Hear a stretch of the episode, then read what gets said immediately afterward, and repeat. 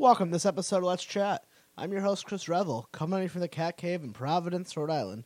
As always, Let's Chat is a part of the Misfits Podcast Network. Make sure you check out the misfitsnetwork.com for more information about this show and all the other great podcasts that the Misfits Network has to offer. Wonderful guest today, stand up comedian Jimmy LeChase. He is the man, the reason I asked him on. I, friend of the show, Adrian King, who has been a guest. He has an amazing podcast called Adrian Has Issues. Uh, I listen to a show, and sometimes when I hear guests that I like in other shows, I try to steal them. I stole one of his other guests, uh, Jeff Beck of Eastside Mags, an amazing comic book store in uh, Montclair, New Jersey. And then I heard Jimmy LeChase on there when I was going through the back catalog, and I was like, "Fuck it, uh, funny dude." Gonna ask him on. So big thanks to Adrian for letting me steal of your guest. So Jimmy, Jimmy is a New York City-based stand-up comedian. Uh, he works as a production company with some buddies called Mood Swing Comedy. He books shows. He's just all over the place. He's on the internet. I think his website is probably one of the most cleverly named. Brace for gympact.com. Uh, I see what he did there. And then he's on Twitter, all the Facebook, YouTube, all the places you could find people these days. Uh, Jimmy's pretty active on the old Twitter. Uh, you can find him at Lechased, L E C H A S E D. And uh, make sure you also check out his podcast that Adrian turned me on to, The History of Comedy with Jim, The History of Comedy with Jimmy LeChase. Uh, Adrian turned me on to it. It's like like told me he's like you gotta listen to this episode called The Rant. I listened to that episode and I was like I gotta have Jimmy on, and that was that was the moment uh, after listening to that that episode. I was like Jimmy, please come on. He said yes. Uh, but Jim's a fucking man. I mean, he's fucking performed with Al Madrigal, Dave Attell, all these amazing comedians, and also he's got a little tour coming up. Uh, Mood Swing Comedy has a GoFundMe for their tour. They're going out to, in October. Looks like for uh, the 12th, 13th, and 14th in Oregon. So make sure you go check out their GoFundMe page, gofundme.com slash Torval. All the links are in the bottom and also on our website, themisfitsnetwork.com.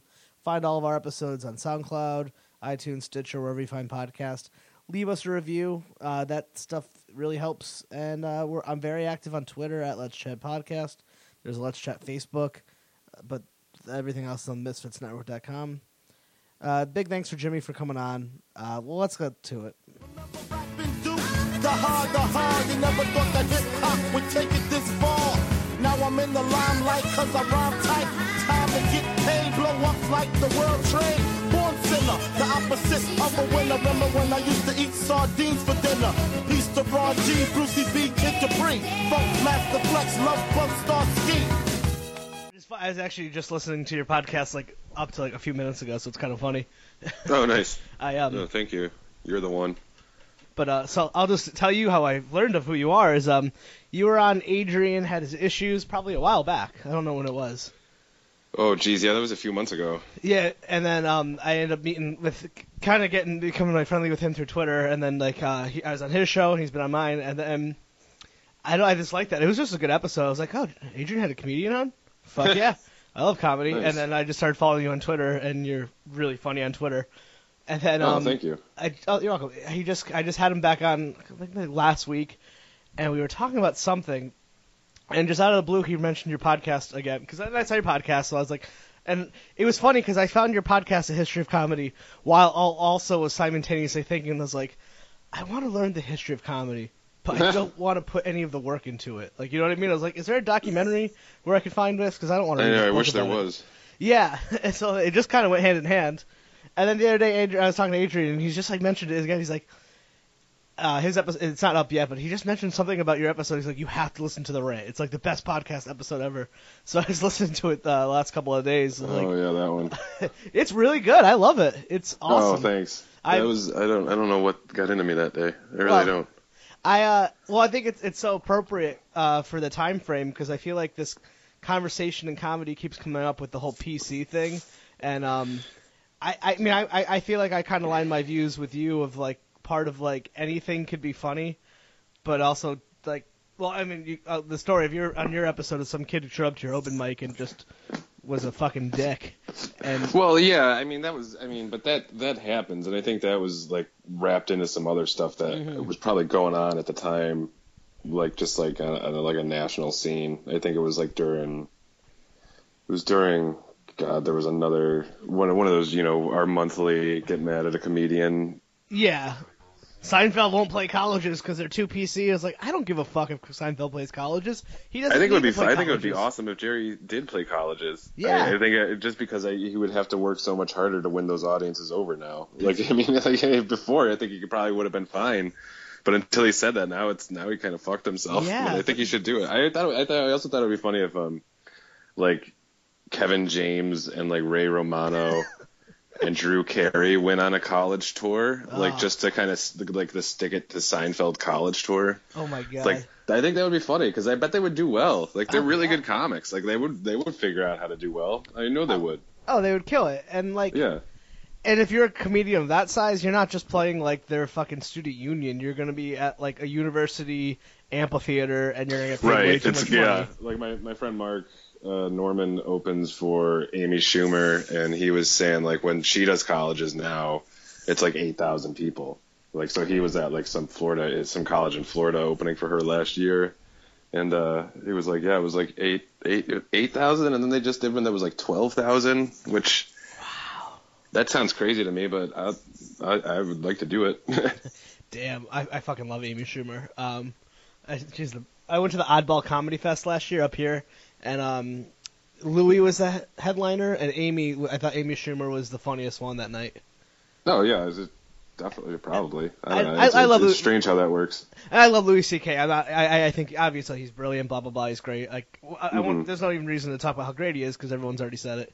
But um, I, I've seen him live a couple times and I really enjoy it. But his he's just a lot lower of an energy, and Amy was just like a fucking powerhouse when she came out. So like, it's just different. But I just I just really like. it. Was um, was Attell on that show? Yeah, which I Yeah, he's the fucking best. uh, saw you heard that you opened we featured for him. I wanted to ask you about that because I, I fucking love Dave Attell. He's the Yeah, man. he's he's one of my favorite comedians to watch, and working with him was great. A couple months, oh god, it was like almost a month and a half ago now. Um, but no, like every time like I see like him on a bill with anyone, I I, I think he'd probably be the one I paid the most attention to.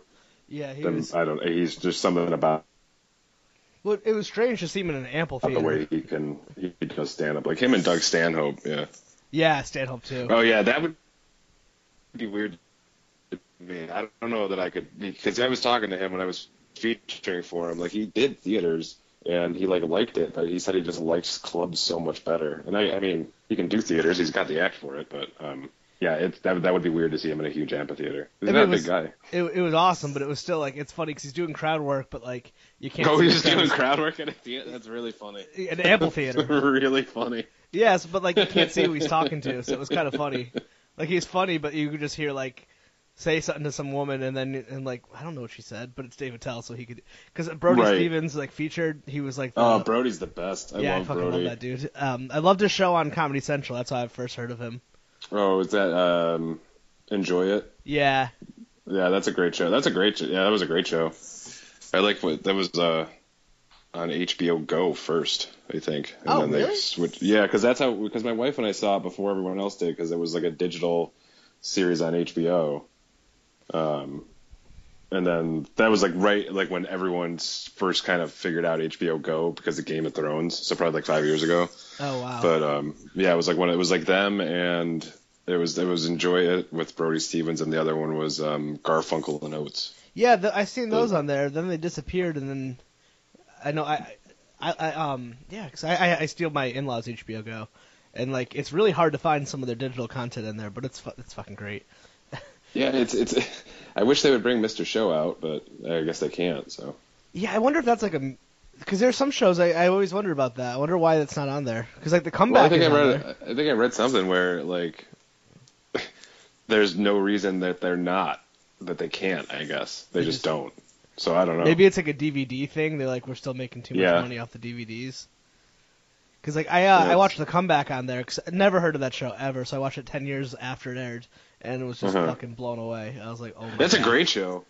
It's The new season's good too. I really love that show. It's We just started. We just started like rewatching Friends too, which I've never really watched when it was on the air. I think. Oh, dude, the first five seasons of Friends are like um, sitcom gold because it's Jim Burrows. It's not bad. It's really not bad. I thought it was gonna be terrible, but it was good. Like Oh. we watched like three or four episodes. I was Yeah. like, oh shit, this kind of works. It, dude, the jokes are they fucking hit hard and it's it's funny and you turn your it's great and then it gets kind of dumb, but like Yeah, yeah. I, it, there's because I, I did the same thing when Friends came back out. I, I couldn't remember. I forgot how many episodes of Friends I had liked that were all next to each other. It's like when you Mhm. look at old Simpsons seasons, you're like, all these episodes were in the same season. Yeah, like s- somehow there's six years of Simpsons episodes that just happen one after the other that are like perfect. Y- yeah, And yeah, you're exactly. Like, how did that? How did that happen? It's, it wasn't like there's a monorail episode and then something terrible after. Like this happened, then this happened, and then they're like, what? Yeah, there's like chunks of seasons of that show where it's just like I can't. They're all classics. Like season four and five, I think Yeah. you possibly. could probably Yeah. pull those. Season eight is really good. Like I didn't realize that until recently. That season eight is like an incredibly good season. Is- Um, what, what is a Is that I don't? I just they're all in a blur because I've seen them all so. Sp- I know that's the thing, but I, I just like watch them because now we have like that uh, Simpsons World thing through Oh, I'm FX so or jealous. whatever. So, um, oh, and they fixed like the aspect ratio weirdness, so like you're not missing sign jokes now because they cut it to fit this. Oh, I heard about that. Which is and the Um, sign jokes are like they're they're they're non-visual guys. There's so many the of them. part. Yeah. It's, it's so. Um, so yeah, I don't know. We were just, we like went through season eight, and I just remember being like, "Holy shit, this is like." It was a much better. It was the one.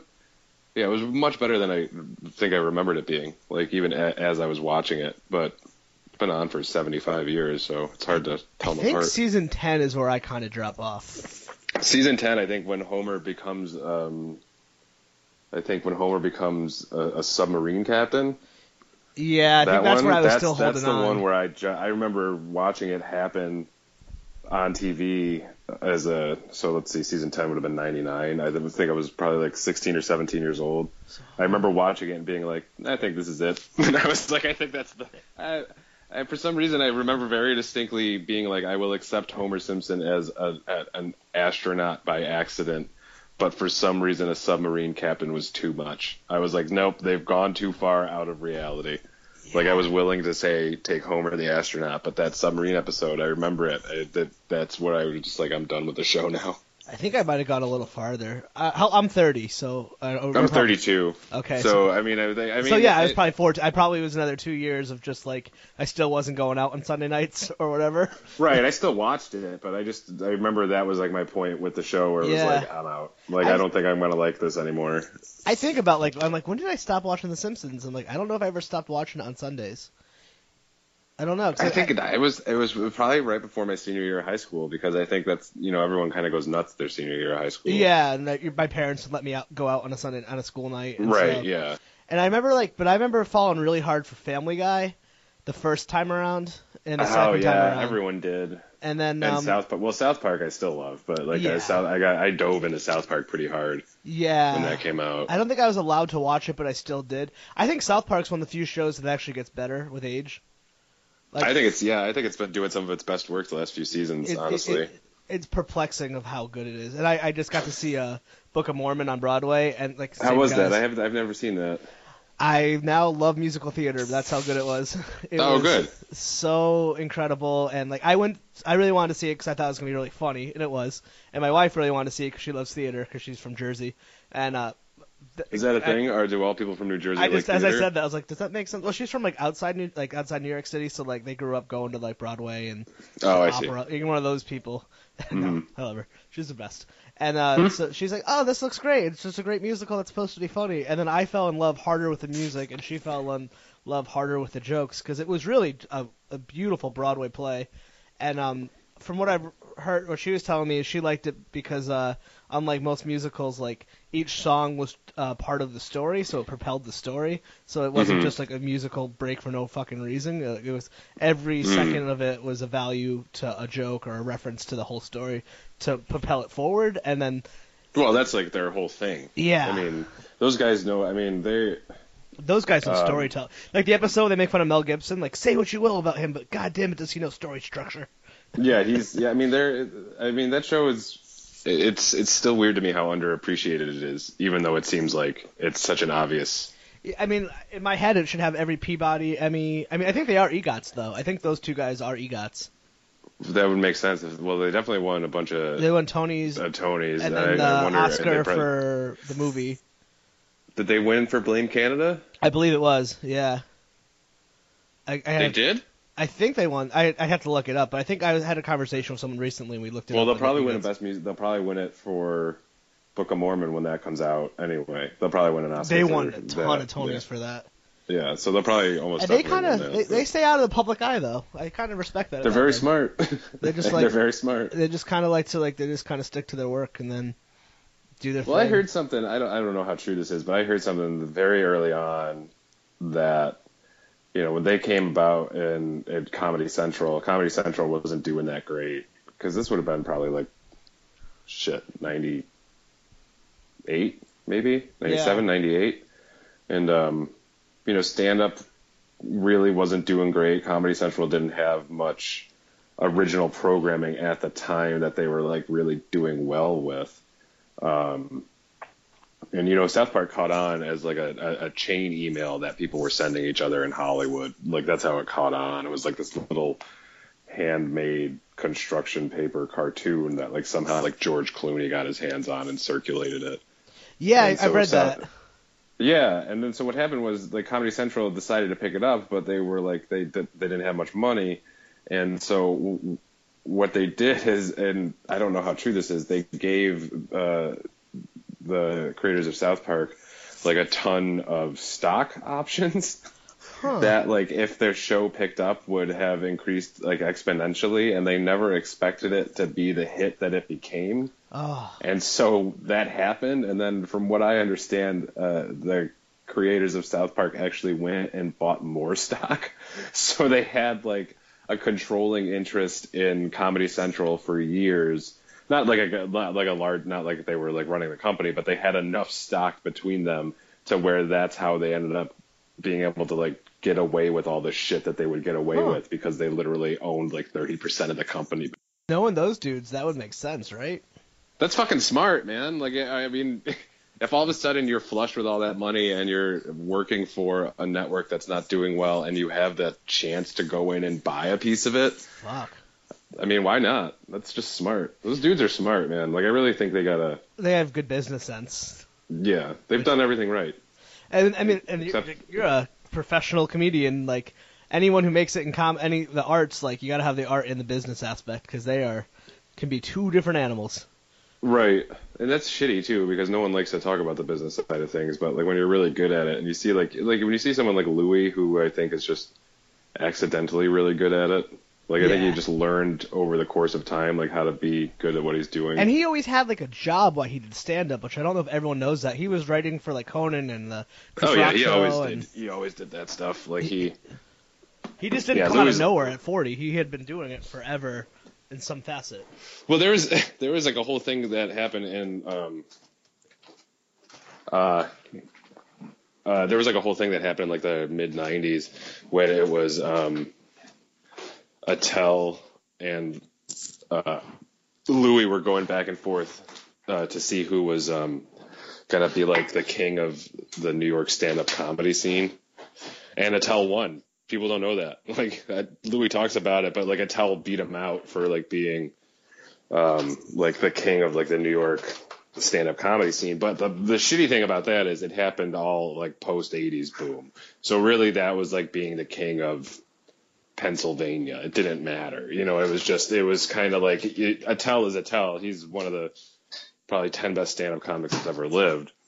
But it was that. I mean, that's why you see guys from that era that are starting to get big now is because it's taken people to like my age, you know, our age that had like grew up were the only people watching Comedy Central.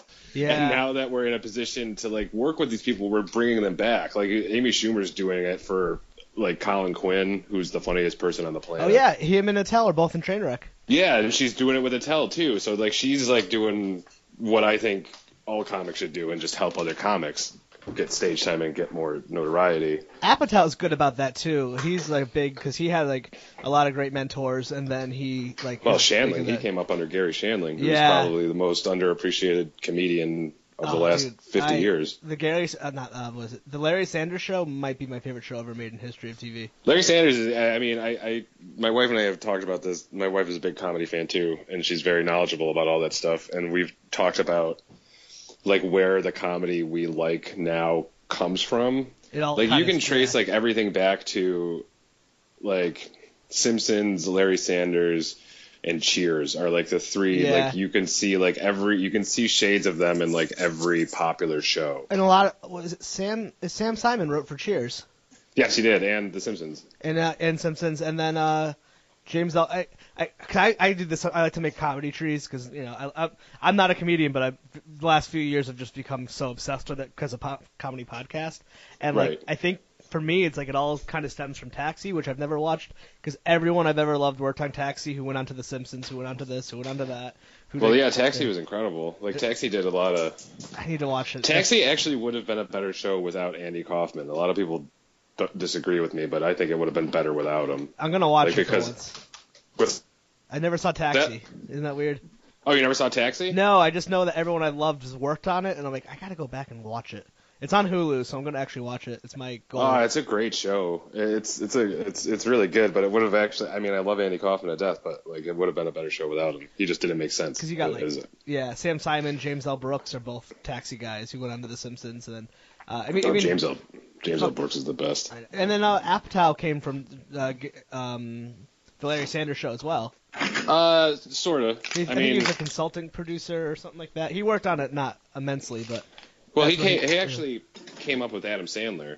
They were yeah, yeah. I, roommates. I, cause I'm reading Um, his book right now, the the the Sick in the Head book. Sick in the yeah, I got that too. I just I got I've read up to Albert Brooks so far. I love Oh. Albert Brooks. Yeah, yeah.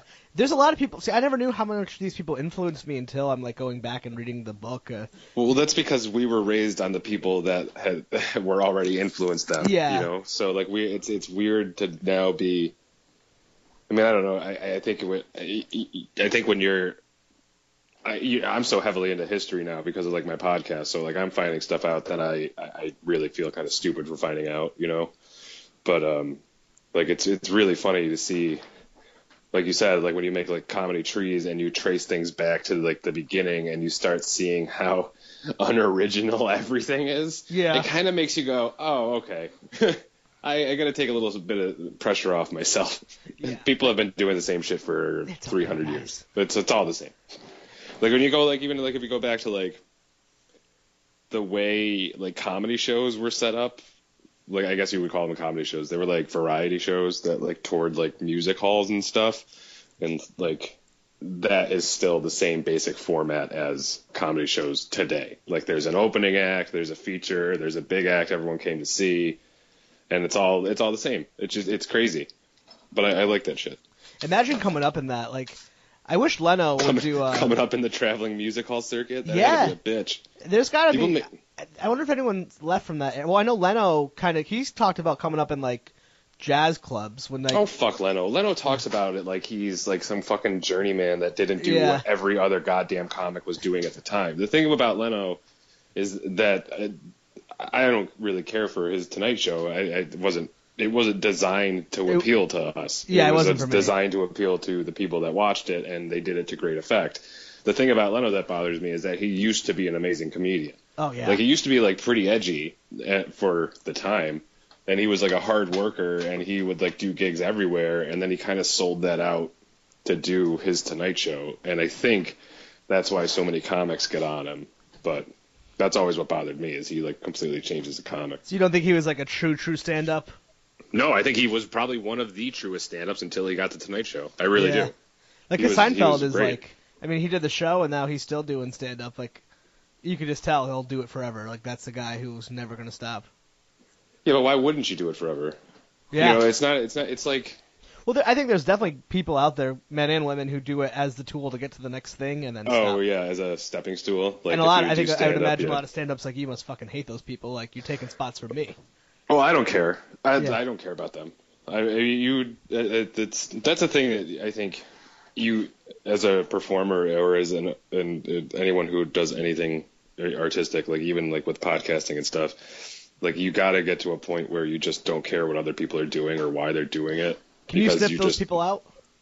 Do I? yeah, Well, everyone When you- knows why everyone's doing stuff. It just it doesn't matter. You know, Yeah. like you can always tell, like when a new comic comes out to an open mic or something, and they're there because they are they took an acting class and someone said, you know, it's good exposure to do stand up. Like you can you know people like that, but then at the same time, that doesn't mean they're not funny. They're not good. Some sometimes they're very good. It's just they have a different goal. Like they won't I be. In, they won't do it in five years or whatever. well, they'll stop doing it the second they get a sitcom or you know what I mean? Like Yeah. there's but that's like what their goal is. So it's it's it's hard to it's hard to knock that because it's uh, everyone kind of doing it for the same reasons anyway. I mean, me, I just want to I just want to like do stand up and I want to do stuff like like this tour I'm putting together with like my friends and with this new production group we started. Like I'm putting on shows in New York City. Like and I'm only doing all that stuff just because I want to get better at stand up. Yeah. Like I just want to get better and get in front of as many different people as I can because I think that makes me a better comic. Um but I that's my that's like my thinking on it. Like I don't I I- got I used to care why other people did it. Now I don't. You know what I mean? Like it just it gets in the way of what I want to do. But people like that, like Patton Oswalt said it best. Um, he said like everything he does is so he can do more stand up. Yeah. So like when he gets like acting gigs or like writing gigs and stuff like that, and you might think, but like when you're like, why would he do that? And it's so he can do more stand up. And David Cross did that a lot too. Like David Cross would take a lot of shitty acting work Oh, you just mean so the he could. Chipmunks? Yeah, Which I love when like- he shits all over it. It's fucking great, and I don't Yeah. blame him. He's like, "Fuck it, dude. This is my job. I it's need money. I want a summer a lot of money. People are giving you a ton of money, and you're no one's so much an artist that they're gonna be like, you know what? I don't want money. Like Well- it's it's it's a thing that you need, and if you're the kind of guy like that is like, oh, I I want a house in in a part of the world that is in New York City that I can have peace in, I will do this Chipmunks movie in order to buy that house. Like I don't, you can't. People worry too much about how people make their money. It's like, come on. Hey, the only person I think who's ever turned down that I can that I can think of is uh, Bill Watterson. It's the only person I've ever heard of who's turned down like that kind of money for. What did he turn that down for? A Calvin and Hobbes? Calvin Hobbes, something? yeah, he just refused to ever do anything. Never, never licensed it. I mean, but he's probably one of those rare. He's the rarest person, right? No one ever does that. Eh, I mean, I think you would find you'd probably find examples of it, but the Yeah. reason you don't hear about it is because the people don't take Yeah. the money. You know, what I mean, But I but why that's people give a that's shit. up to them. I don't know why anyone gives a shit that David Cross did the Chipmunks movie. I was like, we still get his Because great he- specials. We still got Arrested Development. The guy's yeah, fucking but great. he's Let a loudmouth and he's a hypocrite. That's why people got after him. But Oh, at yeah. the same time, But he was so honest. I, I, for me, yeah, he like, was if- honest about it. If so you're I- honest with your intentions, like, why does David Cross care when I, Chris Revel, and Rhode Island gives a shit about your career? Like, he doesn't know me. I don't give a fuck, dude. Just keep Right. making stuff I love. I love the uh, incredible, the incredible, the increasingly poor decisions of Todd Margaret. Like, That's an amazing show. That's an So amazing. I love that show. you know, if he didn't do Chipmunks movie, he might not be able to have the money to go live in London and do that very low budget TV show. Like, good. yeah, exactly. He that fund was your an art. amazing show. I hope everyone that I like in the world of comedy gets a chance to sell the fuck out and make their money and then continue their artistic. Pr- pr- Well, that's the idea. You Yeah. gotta get to the point where you can. You gotta get to a point where you can do whatever you want. Like, Yeah, like- I think a lot of people want to skip the the work kind part. of. Yeah, which which you can kind of do that now. I, I don't agree with it, but like you can you can kind of do it if you really um if you like really hustle. Like there's a lot, of, but the the the thing that I, I get sticky when I start talking about this stuff because there's there's really no way to get there's no one way to do anything anymore. Like Yeah, well, you have there to used to be a mechanism in place. Like there used to be, well, during the boom. I mean, I talked about this in my podcast, but like during the boom, you could literally walk into a comedy club and be like, "I want to be a comedian," and they'd be like, "Well, good, you have five minutes tonight. You're our new MC." Yeah. Because they needed it. They had such a demand for it. But now it's like you really got to kind of do it on your own. And I think we're seeing. We're seeing what happens when art and commerce and marketing all really do need to come together to help propel the artist, I guess. Like it's never really happened on this level before, and we're seeing it happen now. And I think it's pretty. I think it's interesting. It's I think some of it's kind of gross, but at the same time, I've I've learned enough of it to where I'm now like doing this independent like DIY tour with my production group Mood Swing Comedy and I just I feel kind of gross about some of the stuff I've had to do. But like now we're like looking for sponsors and like we we kind of need them and I realize this is what everyone does now. Like this just this self promotion going out asking for things and like working with other people.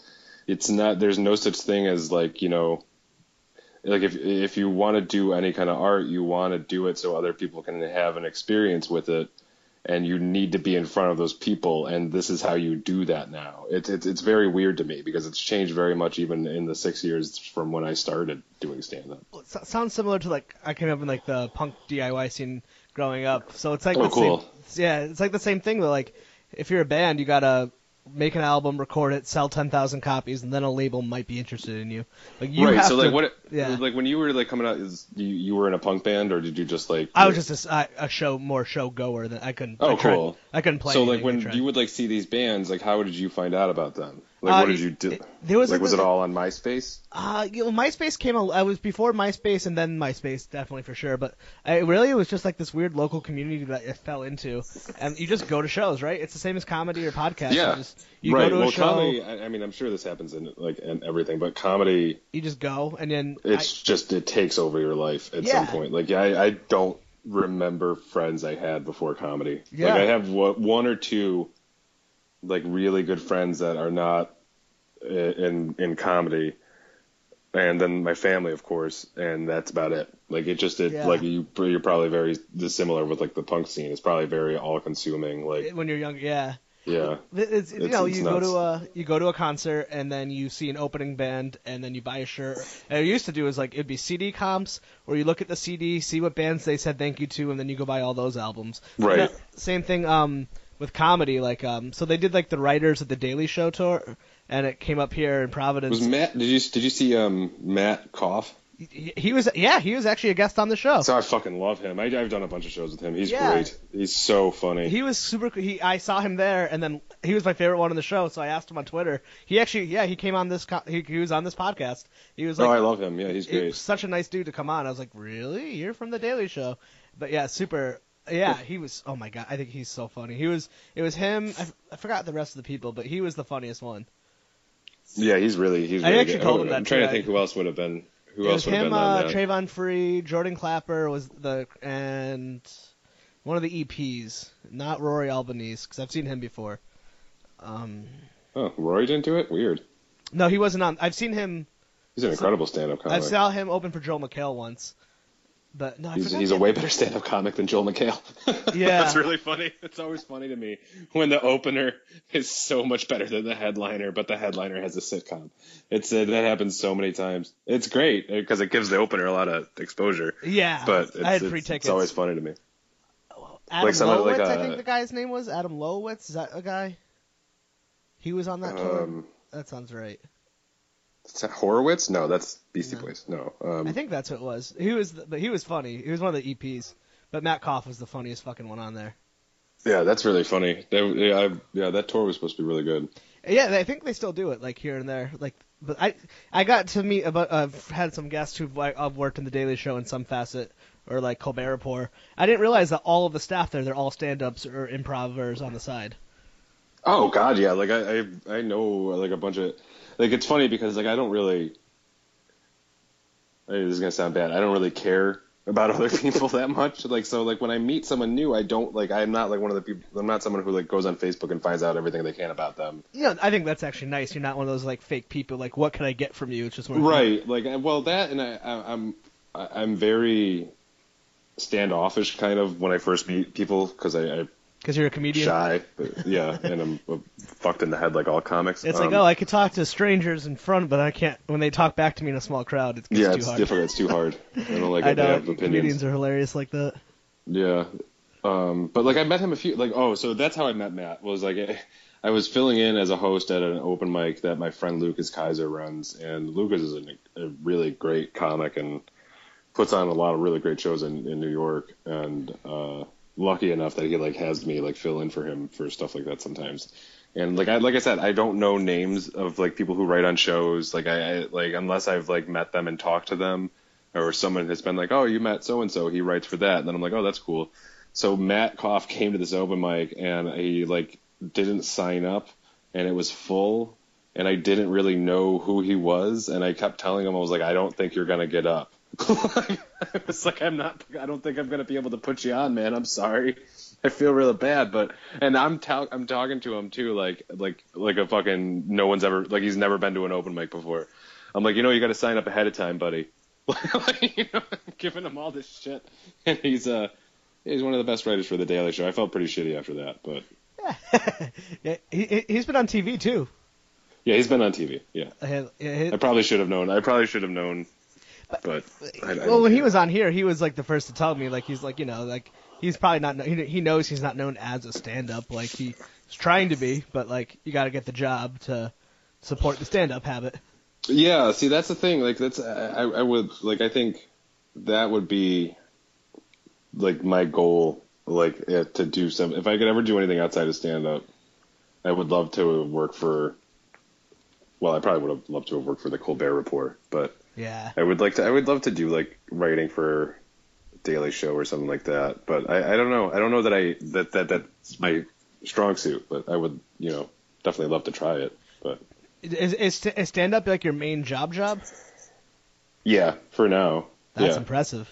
I do some other like you know side stuff to make some extra, but like, Yeah, um, yeah. I mean, That's it's not like. I made twelve dollars one week. It's not like it's making a huge amount of money, but um, it's yeah, it's it's it's my job, but it's very much a you gotta gotta treat it like a like a small business sort of. Oh yeah, no, you're an entrepreneur. Essentially, like I have cousins Yeah. who are musicians and friends who've done it, and like you're really just an entrepreneur, right? And like your your your service you're selling is your art, and people don't like to think about it that way, but it is it's it is what it is. well, no, right? it's yeah. I mean, it's it's the practical way to look at it. It's not it's not the um, romantic way to see it, yeah, but it's like definitely we like all need pro- health insurance, and we all Right, exactly. need to eat and pay rent. And Exactly. You, li- you live in New York City. Yeah, Which yeah, is not sort cheap. of. we live so far uh, uh, north in Manhattan. I'm not technically sure they'd let us call it Manhattan anymore, Oh. but we're like way, way up north and um, above Washington Heights. But yeah, the last affordable neighborhood in Manhattan. So, Oh yeah, yeah, yeah. I mean, New York is fucking ridiculous. I always under whenever, whenever I hear like comedians like, oh, coming up in New York, I'm like, how the fuck did you guys afford that? And uh, I, I think a lot of the people I like might have been trust fund babies or had some family supports. Like who? Like Nick Kroll, I know. Nick from- Kroll just had like his. Uh, he grew up in Westchester. I think, Yeah. White. But he's Plains, never like a dick about it. He's just like he's like this is the opportunity that I had, and, and I fucking No, but he Nick is Kroll. like the he is like spearheading like the he's the so privileged comedy boom, which I think is kind of it's a necessary voice in the comedy world, but it's Yeah. very it's very interesting to me. And it's funny too because I feel like networks like to pick that stuff up. Like I love the Duplass brothers, but I didn't watch their AP, HBO show because I'm just so sick of TV shows of rich white people who have everything, who aren't happy. And it's not their fault. It's just it's been Yeah, but what are so- but what how are rich white people who have everything and are happy going to have a TV show to watch if someone doesn't make it for them? Yeah, like I watch Girls, and I think that's the most I can handle of like rich white people problems at a certain point. Like I like it, but there's only so many of those shows I could watch. Like I watched that and Married. Actually, Married's not too rich or white people, so I like that. But like, like I love Girls, which I actually I don't consider a comedy, but I've gotten arguments with people about that, and I say that because I don't laugh at it. And then Mhm. Lena Dunham's not a comedian, which is proof when she wrote that. Did you ever see that New New Yorker article? New Yorker article she wrote, like the difference between my dog and a Jewish boyfriend. And Nope. yeah, you should, because it's supposed to be satire. And if it wasn't her, What was the difference? oh, I don't remember, but there was like it was like a BuzzFeed list of like they were they basically the idea is they were all they're both the same, and um it was like really offensive. If you were like not Lena Dunham, this is outrage because it was like what you said in your rant, like anything could be funny, but it's fucking hard to make those jokes funny, and she can't do it. And Yeah, but why was it offensive? Because she swung and missed at the joke, or yeah, the she just kept swinging and missing and saying like like really over and over again. Yeah, just offensive things about Jewish people. Her um. but I mean, I, I uh, like her show as a drama. Like, I really think she's a brilliant, talented person, but I don't think she's funny. She's not a comedian. Yeah, well, I mean, yeah, I don't. I think I don't think Girls is even labeled as a comedy anymore, is it? Like It I, I used to be until the Emmys switched all their shit around. Yeah, now they just don't care. Like it didn't get nominated for. Well, the thing is, it, like It was because the, they the called more Orange is the New accurate Black a portrayal comedy. of that. Like, what's that? They tried to call Orange is the New Black a comedy. It's all just so they can win awards. It has nothing to do with the art of comedy. Well, I don't think Orange is the New Black has a snowball's chance in hell against Mad Men and. Um, Yeah, I think, and that's why they put it in comedy because they could probably. They, didn't. They put it in drama this year. Yeah, this year it was drama, but it used to be comedy because Oh, they yeah. changed it. It has to be a half hour. Anything over an hour can no longer be a comedy according What? to the Emmys. Yeah, they changed. It doesn't make any fucking sense. How Oh. could anything? It's the Emmys. They're What? fucking yeah. Isn't that stupid? They changed all the rules around, so comedies have to be a half hour long. Anything over a half hour is considered drama. So that's why But Orange. that is doesn't make any sense. Uh, Oh please, I'm. Well, I can't. Well, actually, I can't think of a. But I also don't give a shit about the Emmys, comedy. right? Because the most of the stuff I, like the stuff I love the most doesn't get nominated. So fuck it. Right. It's always. Like Parks and Well, I Rec didn't get any love, so fuck them. Well, it did. Parks and Rec got nominated. Oh, it did? Comedy. Yeah, Good. Amy got nominated. Ah, I love it. Um, what's it called? Got uh, Mad Men got nominated for writing twice, so they'll probably win that. I was looking at the comedy ones though. Like it was tough because it was like Silicon Valley, which I love, Veep, which I love, Yeah, Veep was really good this season. Veep Oh was incredible this season. ridiculously good. The, oh my god, it's it's oh dude, that show's like ridiculous. I mean, speaking of, like, um, and that's as someone who loves comedy, right? Because Julia Louis Dreyfus is like she grew up very very wealthy, and then Oh you know, God, yeah. SNL, Seinfeld, uh, she had a show after that I didn't watch, and now like Uh, the New Adventures of Old Christine. yeah, I heard it was good. I just never It's saw a good it. show. Yeah. But like, I mean, Veep is just like, I mean, she has there. There's no way that's an easy show to do. But then you have like Tony Hale and uh, Matt Walsh, right? That's Matt Walsh, the redhead. Yep. Yeah, I always confuse him and Besser. But like, Besser's the crazy one. yeah, yeah. Oh god, like that show's so. And then those people I never knew of, like the all the side characters, like uh, like Jonah and Dan. Like I never knew those actors before, but now I love love. Oh yeah, them. they're great. That's uh, those are all UCB people. Oh, like, they are. this- oh yeah, they're all UCB Oh, so graduates and students and stuff. Like a lot of it's funny to see, um, because I, I took a class at UCB, but like I improv just I, I liked it and I appreciate the art form. It's just not my thing. Um, and I really like watching good improv, and like so like I kind of learned about that when I was there, and um, like yeah, it's funny because you can watch TV and it's like almost every good comic actor went through UCB at some point. Yeah, I wish that someone needs to make that tree.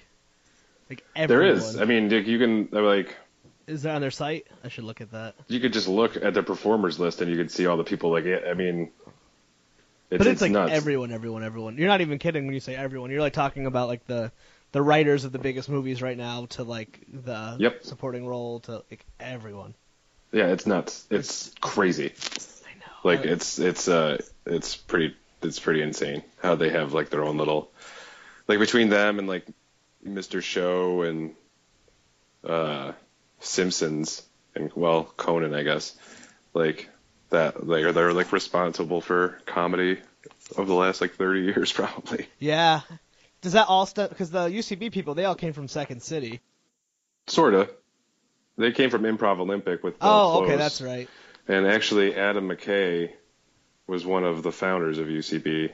Um, Amy came a little bit later, Oh, I didn't and know. it was like um, was like Adam McKay, Horatio, Besser, Matt Walsh, Ian Roberts, and then they brought in Amy came a little bit later and joined, but then the main the UCB four that is what people call them are the ones that went to New York and really kind of started everything, and that was Besser, Roberts, Walsh, and Poehler. But they're they're doing okay now, I think. I think- I think they've got things worked out.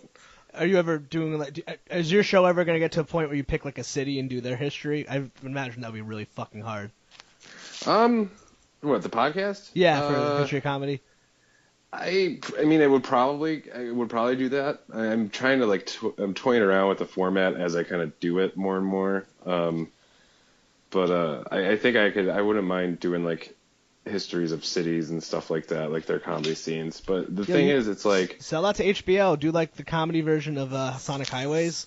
That would be Oh, yeah. so fascinating. That, that's your idea. You could have it. Take the money. That would Oh, be, thanks. That would be so fucking good. I would, I would pay to watch something like that, like a history of Chicago. Colin Quinn's pretty much doing that now. But Oh, he is? actual history. Oh, Colin Quinn's doing Like I don't know if you've seen like his last couple of specials have been like one was on like the history of America, the other one was on like the Constitution, and he's doing a new one, which I think is based on his new book. Well, no, I don't know if it's called the New York Story, Where you he's talking this? about. Uh, well, I think the other ones are either on Netflix or iTunes or something. The first Oh. two, I don't know if Constitutional has come out yet. I think it has. Interesting. But the first one is Colin Quinn does like his history of the world. Seinfeld directed that. It's really good. Seinfeld directed it. Yeah. Wow. And then the second one, Constitutional, is really good. Um, and then he's working on his third one now. Um, it's called New York Story, and Seinfeld's directing this one, too. Seinfeld.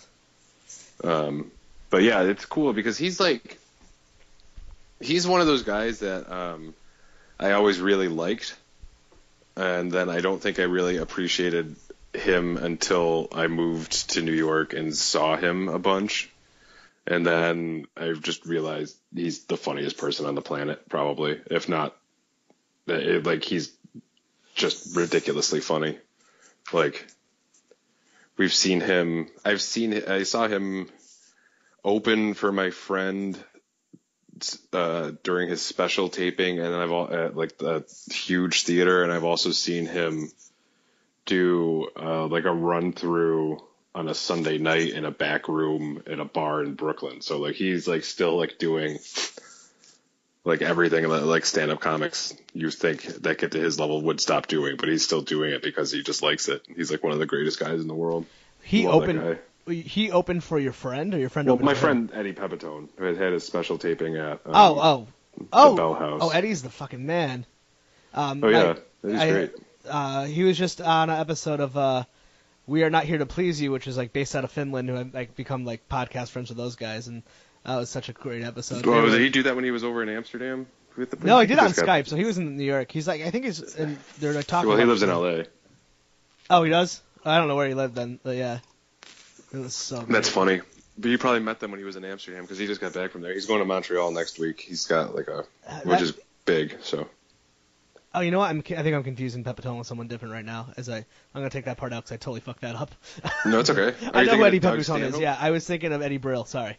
Oh, Eddie Brill. Eddie Brill's another great. I love Eddie Brill. yeah, He's he was nice. on We Are Not Here to Please You, which was a he, so that's but yeah, Eddie Pepitone. Oh yeah, I actually he's like an old guy I never knew about until uh, all the guys I like kept referencing him. Same thing with music. Like I just kept hearing Louis C.K. or like he was on Nerdist, and I was like, oh, Right. no one likes this Pepitone guy. I should look into him. Holy Well, I remember I found out about Eddie watching Comedians of Comedy, the movie, when like Patton Oswalt lifts off lists off all these comics he liked. Eddie is like one of the first people he said, so I looked into him, and then uh, God, we met a few years ago now. We've been friends for a little while. He's he was in L.A. I don't see him that much. Oh, but, that's um, so crazy. Uh, yeah. You know what? I wanted to, to bring up. Um, so I live in Providence, which had a Cool. not good comedy experience. And I remember the day after you kind of were going off on Twitter, which I agreed with you after uh, po- one of my favorite comedians, Kurt Braunohler, got attacked up here. Oh, that's right. Which, to, in in uh, in defense, it actually wasn't in Providence. It was the town over. It's one of those shitty ass Well, clubs. it's Rhode Island. How far could it Yeah, be? it was literally like uh, six inches over the border. Yeah. Yeah, it's a really shitty comedy club, and um, in East Well, Providence? It's called the Comedy Connection. That's supposed to be a pretty good club. Yeah, I've heard no, good things about it. the club Other is nice. Kurt The, got jumped, but yeah. the crowd that goes there is a little more broy and not like because I've, I've seen I've seen Kurt perform here somewhere different, and it was like per, it was him and Eugene Mirman, and it was fucking great. And uh, and then yeah, I don't know the whole story. I guess some random crazy dude just attacked him. Yeah, yeah, that's well. I guess he didn't like a joke he told or something. Yeah, I felt really bad because I'm like, I, if I was Kurt, I would never come back here. I was like, damn it, no, I'll never see Kurt. But I didn't even go to that show because I was like, ah, fuck it, I hate that club. I'm not going. Oh, it's really you don't you don't like it that much? Yeah, well, I just don't like. I like. I'm I'm weird. I like small theaters and like. Um, I don't because people who go there treat it as a bar that happens to have comedy, and I will only go there if I know the comedian and I want to listen to every word and like dissect the joke and get like real into it. And it's not that Mhm. kind of place. It's just like, hey, there's comedy here. Get drunk. Yeah. Well, that's where I make my living, so I can't. Oh yeah, yeah. I can't knock it. I like I like clubs a lot better than theaters. Yeah, we have a really small theater called the Columbus Theater. That's like it's a nonprofit that holds like the upstairs has like 300 people, and I think that's where I saw Kurt and I saw the Daily Show tour, and they um, like uh, Kyle Kinane, and so they bring a lot of good alt scene stuff through that theater. Oh, awesome. I really like I like that, and uh, Nick Thune came through, and like it's cool. They've been doing a lot of really cool stuff. Um, but Kurt Braunohler, I was really impressed by his uh, set when I saw him because he was like really funny, and then he had like a really, really, really heavy, long joke which I didn't expect from him, and it was it was so fucking great. I actually liked him better than Eugene Mirman, who I really like, but his Mhm. set, his that set that night, he wasn't that great. Things, yeah. I mean, I don't know. It, it, it's kind of like what you're saying. Like, it's, it's. I'm sure there were people in that crowd that disagree with you. That's Oh, the great yeah, thing absolutely. about comedy is that there's probably someone that was like, "What the fuck is he talking about?" Eugene Mhm. was so much like it's, it's so weird when like like you like theaters, I like clubs. Like it's it's it's such a weird. It, it Thing. just hits you different, yeah. Uh, Like it's how- like uh, like yeah. the the whole point of a variety show, right? You have like four acts, and hopefully one of them hit. Like when I saw the Daily Show, like I liked all the comedians on the Daily Show tour, but Matt Koff was the one that I felt like was my sensibility compared to the rest of the guys. They're all Well, great. Jordan Klepper. His he was good. He was I've really seen him good. a few times. He's pretty good. Yeah. I was don't- actually impressed. well, with Jordan, well, he's more of an improv guy, but Yeah. like, yeah, he's uh, he's he's a really good stand-up too. And there was a one guy, uh, Travon Free, was really good, and I don't mean to be insulting because I'm, I'm totally not, but like, um, he could he probably just didn't seem ready to be be there, and I don't mean that in a mean way. Really, Travon? Travon's great. Yeah, he was really. He- like, you could just he's a have great off joke night. writer. Yeah, like he was funny, but I don't know. Matt seemed to have more stage presence, and that's just my opinion. But I think Travon was really funny, but Matt Koff was just so fucking funny. Yeah, I like I love Matt. He's great. Uh, But I felt I so like bad for poor Kurt, like that poor dude, right? Like to get atta- that's not supposed to happen. No, it shouldn't. But we're living in a place where it's incre- this sounds really stupid and condescending and privileged, but um, like it's it's we're living in a world where it's increasingly more like dangerous to be a performer. Like, and I, I don't really mean that just for comics. I mean that for anybody that's putting themselves out there is now like, I mean, it. You the best that you can hope for really is that it just sticks to online shittiness, you know? Yeah, it's true. like that but there's always like that weird i mean luckily i'm a nobody. I don't have you know i think my only fan is probably adrian. Like it's probably like you and him are probably it. Like i don't think i had and then my wife and my dog if that counts. Like i have four fans. I know everybody that likes my stuff so i'm not too worried about it but i can't imagine like there's always got to be like a tipping point for like people that get to a certain level where and it's it, it used to be you would have to be gigantic before anything weird like that would happen. But now everything's getting so nichey and and and people are getting much more passionate and they're rallying around it and because they're meeting more and more people that share their interests that you're seeing like like there are huge celebrities I've never heard of. Like I just found out about this uh this uh, PewDiePie, this YouTube uh, guy that made seven million dollars last year. I just found out about him. I have and no idea made- who that is. Oh, see, um, okay, it's not just me. He's a guy who like. I'm not knocking his hustle. I, I took some shots at him online, and I got corrected immediately by people who are like, "You shouldn't do that. He works really hard. He's annoying just because you don't understand it." And they put me in my place, and I was like, "Great, that makes me feel old and like a dick." But at the same time, I learned something, so it was good. But like it was, it's like he, I've never heard of. it. He like comments on people playing video games. And, Oh, like, I just made it- learned about that myself. Let's play. something like that. Yeah, I don't know. People play Like, video it's, games. It's weird. talk over it, and I was like, okay, not for me. I yeah, it's I, but yeah, it's it's people like that are getting like huge, and there's all these other little pockets. So really, what back in the day, like you needed to be like, I'm trying to think of like who would have been like a massive star like 20 years ago. Like George Clooney on ER big is how big you'd have to get before like you would really start to notice the weirdos. But like it's happening so much sooner for people now like even Kurt's Kurt's big in my world. You know what I mean? Like he's a big deal to me and like my my friends and my colleagues and you know people I, I hang out with. But like I can't imagine outside of the comedy world. Yeah, My parents don't know who he is. Yeah, exactly. You know, like you used to be like uh, literally had to be a household name before you would get like a stalker. Like Yeah. now it's happening to people that are like. I don't know. Are people that have like five thousand Twitter followers. You know what I mean? It's, Yeah. it's weird. It's And- weird. It's really strange.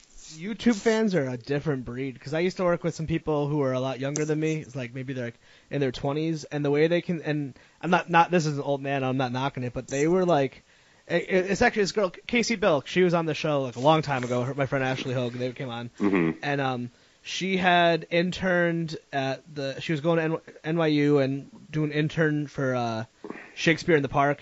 So she got Mhm. to work with John Lithgow like a lot. And I was like perplexed. I was like, oh my god, what's it like? John Lithgow. She's like, yeah, whatever. It's cool, nice guy, which was cool to hear, right?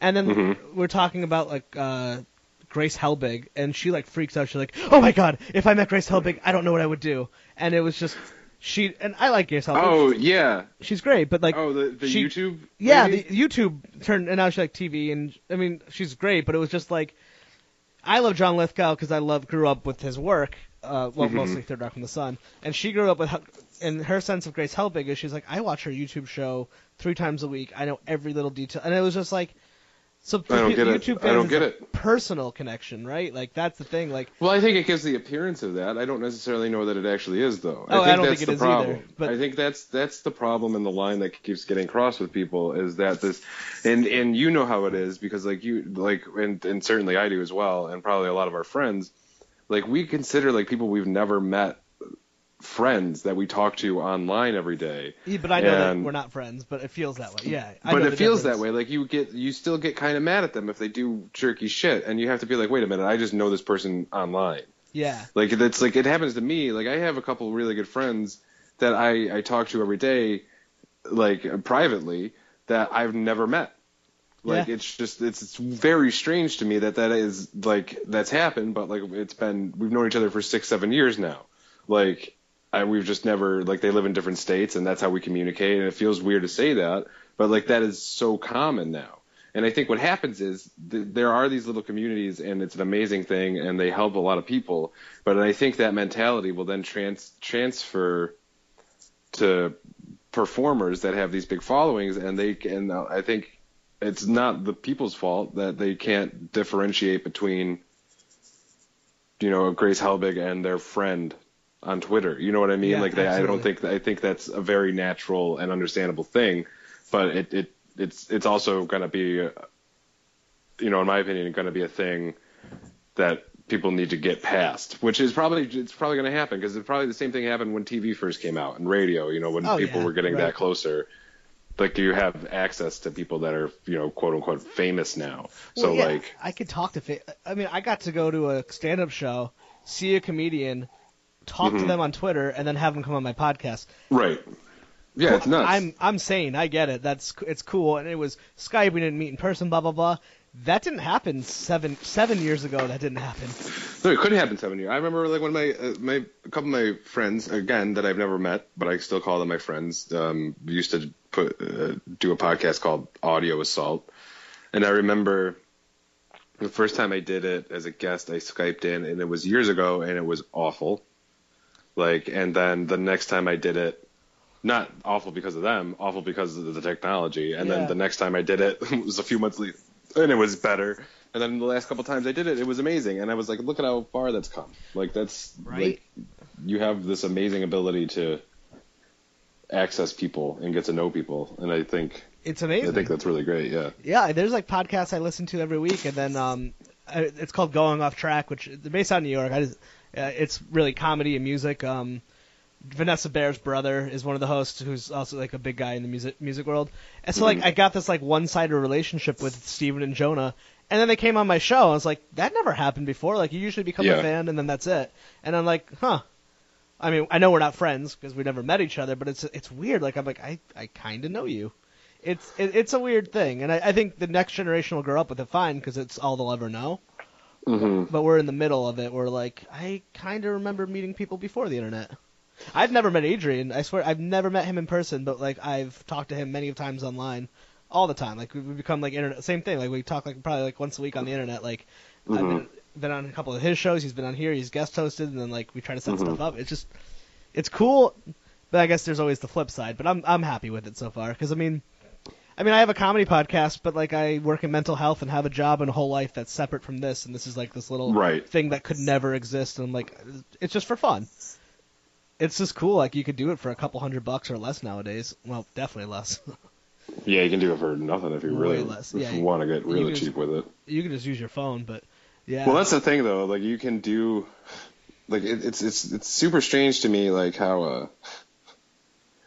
how you can do all this stuff for cheap and people give it away for free. And then now it's like when you try to like make a living doing it there's this weird kind of resistance. Like it's very hard to get to a point and you know this like you're like what you do with your podcast. Like it seems like it's very hard to get to a point where you can actually make money off of this stuff. Oh, so like yeah. that's why I, I put on a lot of my own stuff. Not not that I I ever make money putting on my own shows, but like it's it's something that like I feel like if you keep doing and keep producing stuff and you keep giving people opportunities and you just do it. I, I- do it because I, I love comedy so much that I just want to give people a chance to do it. And I've stopped really thinking about like, oh, I could make a lot of money on this show. Like really what I'm thinking now is like how do I get out there and work with people and partner with people that like comedy as much as I do and want to do cool things with it. So like this tour that we're planning in in the fall, which is going to go from Portland down to LA, we're going to try to do it in like 8 days. Um we just got our first booking last night actually in Portland. Um Oh, congrats. Oh yeah, thanks. It's at a place called the Waypost. Um, it's way out. It's in October. It's gonna be October 12th on Columbus Day. So it, you know, fuck that guy. We'll take his heat. But um, uh, so we're trying to put it together. And like the the sticky part is, it's like okay, the Facebook page is free. the email address is free. The Twitter account's free like the pictures and like like the promotional stuff is free because uh, my co-producer Kevin Ricotta is an amazing graphic designer. I feel like I've heard Uh, his name before. Does he? Uh, he's pretty big on Twitter. He's, Yeah. he's he's really really funny. Like he's one of I think probably like one of the biggest hidden gems in stand up. He doesn't really do it that much, but um, you know he just moved to Seattle and he's now he's moving to Portland. Yes, well he actually moved there yesterday. Oh, Um, nice. but he's going to be settling in there, and I think he's really going to get back into it. But like, uh, uh, there's there there are like, if someone was like Louis C.K. is doing an hour for free at your favorite bar, or Kevin Ricotta is doing five minutes for twenty dollars at the comedy club, I would go go to the comedy club and watch Kevin. Like, he, not, not very many people make me laugh as hard as he does. Interesting. but like he's uh, also a really good designer. Um so he like does all our promotional stuff but like now it's like we're at a point where it's like okay we're starting to get bookings. We're starting to get shows and we're starting to plan the itinerary and now we're realizing oh shit plane tickets cost money still like Yep. like like oh no all the stuff that we were so happy about and now it's like oh shit getting to portland from new york city is not cheap getting to portland yeah. from Rochester is not cheap because that's where our, my other co-producer Mike Jafaldi is coming in from Rochester. So we're doing it from three different cities in three different parts of the country and trying to coordinate it. And it's like, well, now we're trying to like find sponsors and now we're trying to like work out like something with venues that'll at least like help with like cost and stuff. But you know, none of that. I don't think any of that will ever like stop us from doing it just because we like doing comedy so much. Yeah. That as long as we can get like a stage and a crowd, we'll be pretty happy. You know what I mean? Like, it's it's once you murky up the waters with like really concentrating on like the mon like monetizing it, it can be, it can it could it could uh, hurt your momentum as an artist. I guess is what, what I what I'm trying Absolutely. to get to. Well, um, thanks so much for doing this. I just have two last things for you. Um. Yeah, yeah. you're in the New York scene, so who who should people be checking out in the New York comedy club scene besides you? Oh well, I Who your who that your scene. friends? Um, your go-to self. I would say if you know, I I love Mark Normand. He's one of my favorites. Um, Rachel Feinstein. If people can go Oh, I see love her. Yeah. If, well, a lot of people. She doesn't get enough credit. I don't think. I think she's an amazing comedian. Um, Michelle Wolf is great. She she's on Late Night with Seth Meyers. I'm trying to think, but like in terms of like people that people might not have heard of yet. Um, Sam Ruddy is a really great comic. She's doing a lot of really good stuff. Um, Jordan Temple is really good. Uh, Niles Turner, Lucas Kaiser, Tim Duffy, Zach Swan, um, uh, Sue Smith. Trying to, geez, there's so many. That's that's another annoying part of being alive in a comic in 2015 is that there are so many comedians and so many of them are very good. Like I wish Yeah. at least some of them would be terrible, so it'd be easier for me. Um, JF Harris is really good. He's coming up. He just moved to LA. Dan Fisher. I don't know if I said him. Um, geez, I could just keep going. I just oh, Sammy Bernowski, Daniel Sim- Simonson, uh, Julia Lundy, Alice. Oh my God, I'm I this whole podcast is gonna turn Yeah, into yeah. like the Vietnam Memorial. If They're all going. to hear this and they're going to say thank you for plugging them. Yeah, well, there you go. That's all I'm doing. Awesome. No one else then, gets uh, niceness out of me. Where can people find you online? And I'll put a plug in the front too, but it's always just Oh, good to do it, cool. Um, well, right now, the, you know, the easiest way to find me is on Twitter at Lechased, um, L E C H A S E D. Um, but really, I'm trying to get a lot of people behind this like new production group because we start, we're actually starting to put on shows in New York City August 2nd at Bunga's Den. Um, so if people want to find mood swing comedy on Facebook, that's where a lot of our stuff is. So like either on Twitter or Facebook. I'm just like everybody else. Like, I'm not Yeah. that original. No, that's great. And uh, well, thank you so much for doing this. And, and Yeah, man. guys, come, you guys are you and your guys come back anytime and like promote your shit. Awesome, man. Thank you so much for having me. Oh yeah, no, it's great. Uh, well, yeah, I'll I'll. Oh, thank you. Uh, have a good rest of your day. Thanks, Chris. See ya.